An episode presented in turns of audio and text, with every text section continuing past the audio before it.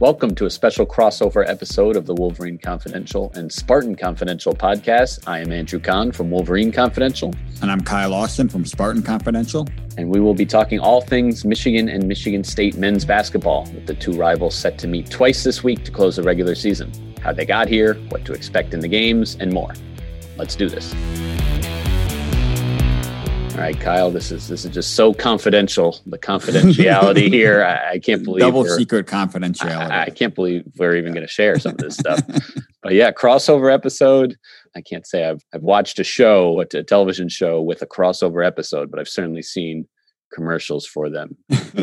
Chicago Fire and Med, and and I think Law and Order SVU does it. But here here we are doing it uh, in podcast form because Michigan and Michigan State, the men's basketball teams, will meet twice to close the regular season. Thursday night, seven o'clock at Crisler Center in Ann Arbor, and then Sunday, that's a four thirty tip. Is that right? That's right. Yeah. Uh, at, at, the Breslin Center in East Lansing. So, yeah, for for a good chunk of this season, it kind of looked like maybe these games wouldn't be all that competitive. Michigan was just playing mm-hmm. so so well, and Michigan State was not.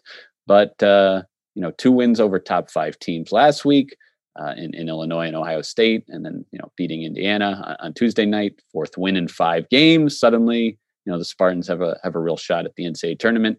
I guess Kyle, my question for you is how have they done it? How have they turned it around? You know, a, a number of things. You know, I I think you just start with their best players who are playing better, which sounds very simple, but like Aaron Henry is just looking like a guy who kind of making that turn towards the end of uh, end of his season, possibly end of his career if he goes to the NBA. A guy who wants the ball in his hands a lot. Um, Josh Langford has kind of come around. You know, we weren't really sure what to expect out of him. Missed a season and a half with foot injuries really was slow to come around, you know, didn't do much in November, December, got COVID in January. That set him back even more, but he's finally starting to, um, you know, he's not what he was as a freshman. He's 22 years old, coming off multiple injuries, but he's given them uh, a lot. And, and Tom Izzo eh, has kind of tightened the rotation, and that's something that Michigan State fans were screaming at him for a while to do. You know, they were playing 10, 11 guys a lot of nights nobody really seeing big minutes, just kind of this constant search for for combinations. And it, it, they were disjointed, and nobody seemed to know what to expect um, on any given night. And finally, the last couple weeks, it seems like they've said, "All right, we're going to take our three best guys and play them 35 minutes a night." And I, I think they kind of just made the simple choice there, and, it, and it's helped out a lot. And those best guys have played well, and they haven't solved their point guard issues. That's probably been the biggest problem, but I think they've kind of admitted that they don't have a point guard. And, you know, they've had Aaron Henry and Joshua Langford kind of split those duties a little bit. Neither of them are a point guard, but they're experienced guys who know what they're doing. So they're kind of making that work. So, you know, kind of a lot of different things. And then, you know, they felt the pressure of turning it around. This is a program that's been to 22 straight NCAA tournaments, and that's a big deal uh, East as any Michigan State fan knows. And um, players will tell you you don't want to be part of the group that that breaks the streak. They saw their record; they were ten and nine at one point. I think they knew they really needed to step on the gas pedal, and I, I don't think we should we should underestimate what a role, what type of role that played in, in this whole turnaround. Absolutely, yeah. I remember seeing a lot of you know jokes about you know, the the NIT with Michigan. You know, some of the blue bloods that were looking to be in that Michigan State and and maybe Duke and Kentucky and things like that. But yeah, Michigan State, you know, as as much as any of them has has turned it around. You know, Michigan was just you know again they're they're number two in the country right now. Uh, you know, in, in both the AP poll and you know on KenPom and the net rankings from the NCAA. At least at least yesterday they were you know, but did did just lose their most recent game Tuesday night uh, at home to Illinois. Absolutely clobbered. Uh, I don't know. Give give Michigan credit when they lose, they they get their money's worth. Um, you know, there two losses this season at Minnesota 75-57, and then you know Tuesday night against Illinois 76-53. This one it was it was close enough early on just because uh, Illinois wasn't really scoring either. Both teams kind of locked in a defensive struggle, but then you know Illinois picked it up and Michigan just never found a rhythm. You know, lowest point total of the season, lowest shooting percentage of the season, worst three point shooting as far as just number of attempts. They only had seven, uh, only made two of them, only had four assists. So Illinois defensively just absolutely took Michigan out of everything it wanted to do. Franz Wagner, he scored 21 in each of the last two games. He scores uh, the first points of the game and then not again. Uh, hmm. Hunter Dickinson, a one for eight line from the field. So, yeah, just really, really no one was able to do do much of anything for Michigan offensively. And then, you know, at the other end, they, they struggled to rebound. Um, it just uh, absolutely did not look anything like, you know, the Michigan team, you know, that uh, that they look like for for most all of the season. So that's a little a little troubling here going into you know the rivalry uh, matchups here, but that's where that's where things stand for Michigan. So as far as you know specific matchups for for these two games, uh, you know I guess it'd be helpful to kind of for you to tell us what has made Michigan State better these last few weeks you know, I guess offensively and defensively, because what I've seen from from afar is a team that is just absolutely playing through Aaron Henry, you know, without without the point guard, like you said, um, maybe some smaller lineups, things like that. What what are kind of the yeah the X's and O's for for Michigan State lately? Yeah, so their their game against Indiana, not their one this week, but the the previous one, February twentieth, I think it was. Second half, they went small, really for the first time, um, and that seemed to be like when everything really clicked for them. And, and small meant Gabe Brown um, in the lineup instead of okay. Joey Hauser for the most part. More perimeter oriented, um, you know, smaller, longer, faster, and that group can that group can run.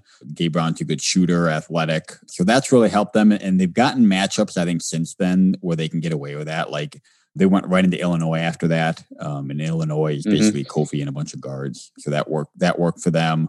Ohio State, they made it work. I think they got lucky that Kyle Young was out for that but I mean, this is going to be my biggest question going in: is Michigan uh, is not small, um, especially on the perimeter. So, like, if you're going to have a small four man, like who who's going to guard Franz Wagner? You know, Franz Wagner six nine two twenty. Um, that's going to be ten pounds and at least an inch um, on anybody in Michigan State's best lineup. Um, um, obviously, Hunter Dickinson's a problem too, but um, do they have to go a little bit bigger, I guess, and get Malik Hall or a Joey Hauser in there. Um, probably more Malik Hall because he's the better defender. I, I, would guess that they probably we probably see a little bit more of that. You know, Malik Hall is 225. He's going to be able to probably hold his own a little bit better there. So it's, you know, how much kind of offense do you do you take yourself out of your best offensive lineup uh, to be able to, um, to, to do okay defensively? And I, I, know he had a bad game last night, but I you know I think what what Franz Wagner has done recently for Michigan would certainly give you a lot of pause if you're if you're preparing for them right now. Right. So yeah, Michigan is I mean they're they're normal or even undersized I guess truly in the backcourt. You know their their point guard Mike Smith is he's listed at five eleven again. You know this has been an odd year mm-hmm. where um, you know I, have never I've never met any of the new players in truly you know in person and stood next to them to kind of you know literally size them up in some cases you know and, and, and eli brooks back there you know six one but but long arms but yeah uh, the the rest of the front line is just you know oversized um, you know on the wings or right. the forwards whatever you want to call them Livers six seven, Franz, like you said, six nine. He says he's six ten. Uh, he's about an eighth of an inch short of that, but you know, put on a lot of muscle in the offseason. So I don't know if you're a Michigan State fan that that hasn't really watched Michigan much this year, you're you're going to be surprised that you know how how much stronger mm-hmm. he looks. And then yeah, Hunter Dickinson at you know all right. seven one, 255 pounds as their center. So yeah, I mean, I think those concerns you have are valid. Now, Illinois was able to not just get by, but obviously, as we talked about, dominate Michigan. You know, despite also being undersized. You, you mentioned it. You know, Kofi and a bunch of guards. That's what Illinois is, and yet you know their wings eh, held up against uh, against Wagner and Livers, you know, shut them down for the most part. So, you know, it, huh. it can be done. You know, those aren't guys that, that love to to post up, you know, for you know, for Michigan. So it will be interesting. But you know, Illinois also, you know, they were the came in as the second best defense in the Big Ten behind Michigan. You know, right. up there in the top ten nationally.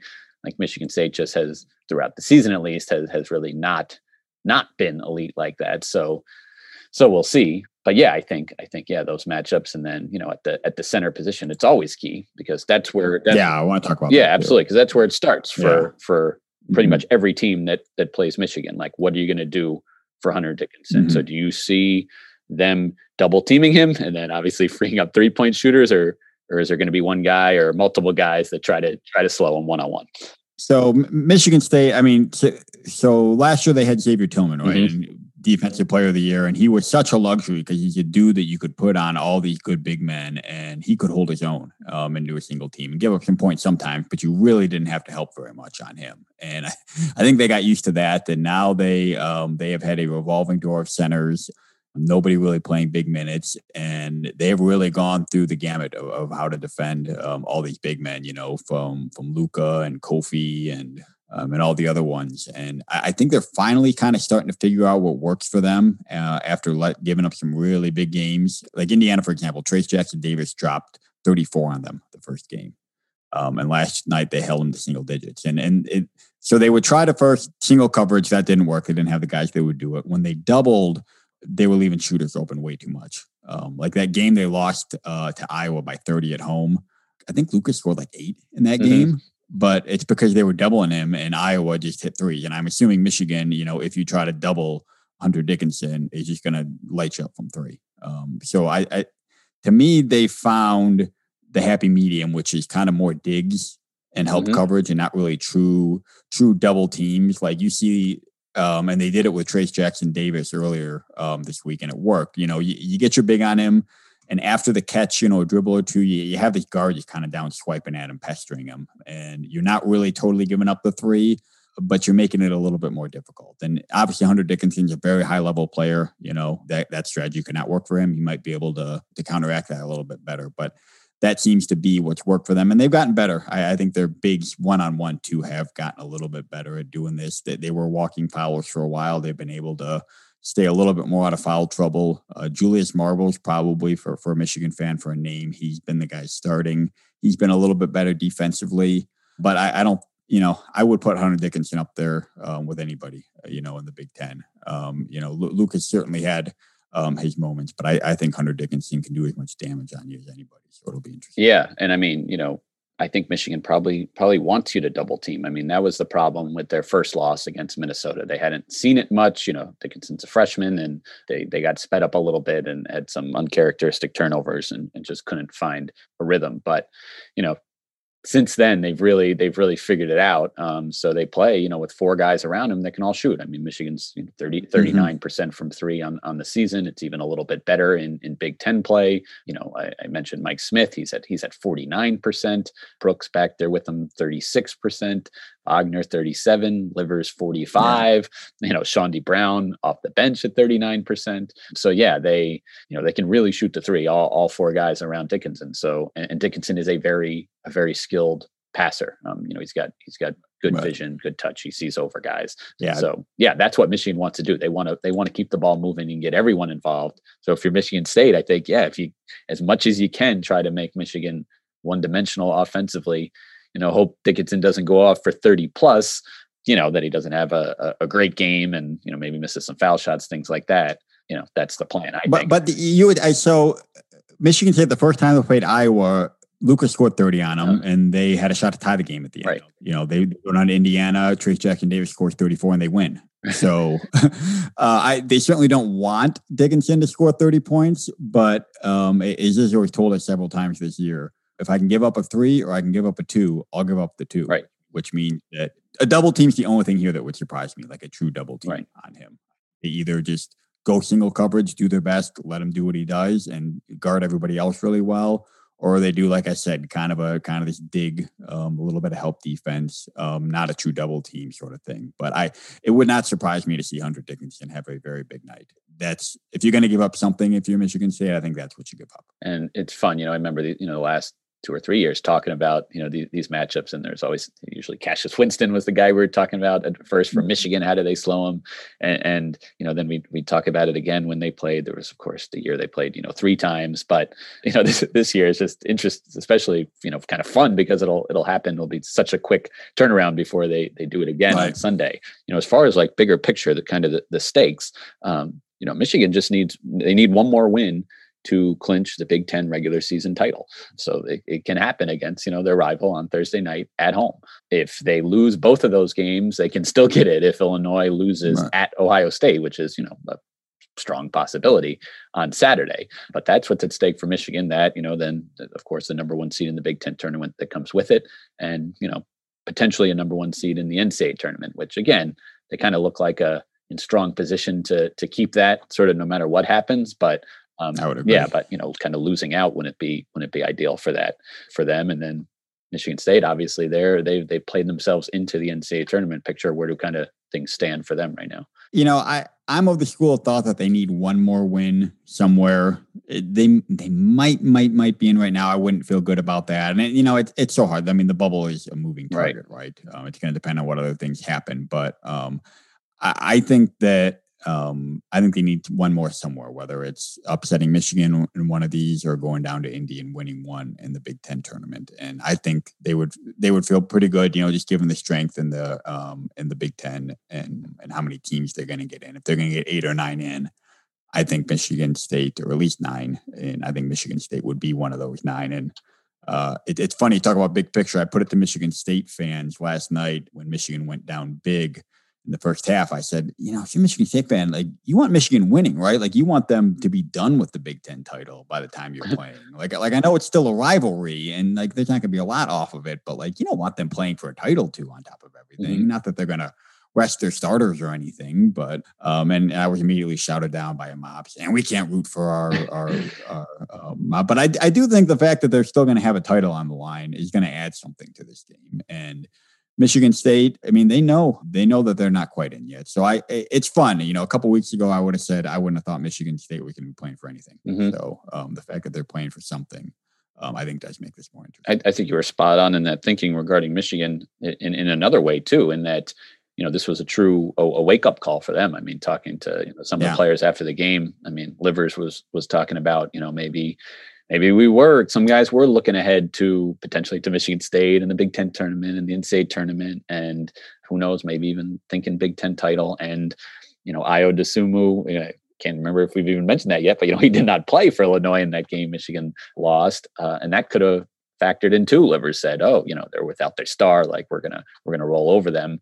I guess if they had and kept that kept that streak going, those thoughts definitely could have happened uh, again for Michigan State because obviously a team that you know comes in you know sub sub 500 in the Big Ten, you know you, you, you definitely could have those thoughts, but it's hard to imagine them mm-hmm. them you know creeping up now given what what just happened. You know by by tip time it'll be you know just 48 hours ago that they that they suffered that loss. So yes, I think the I, I do want to talk. about, you mentioned 48 hours. I think this is something else important to talk about with Michigan State. Um, I I know at the end of the season every team is is playing a schedule, but Michigan State has six and 13, uh, six games, 13 days right now. Mm-hmm. Um, and four of those are against top five teams.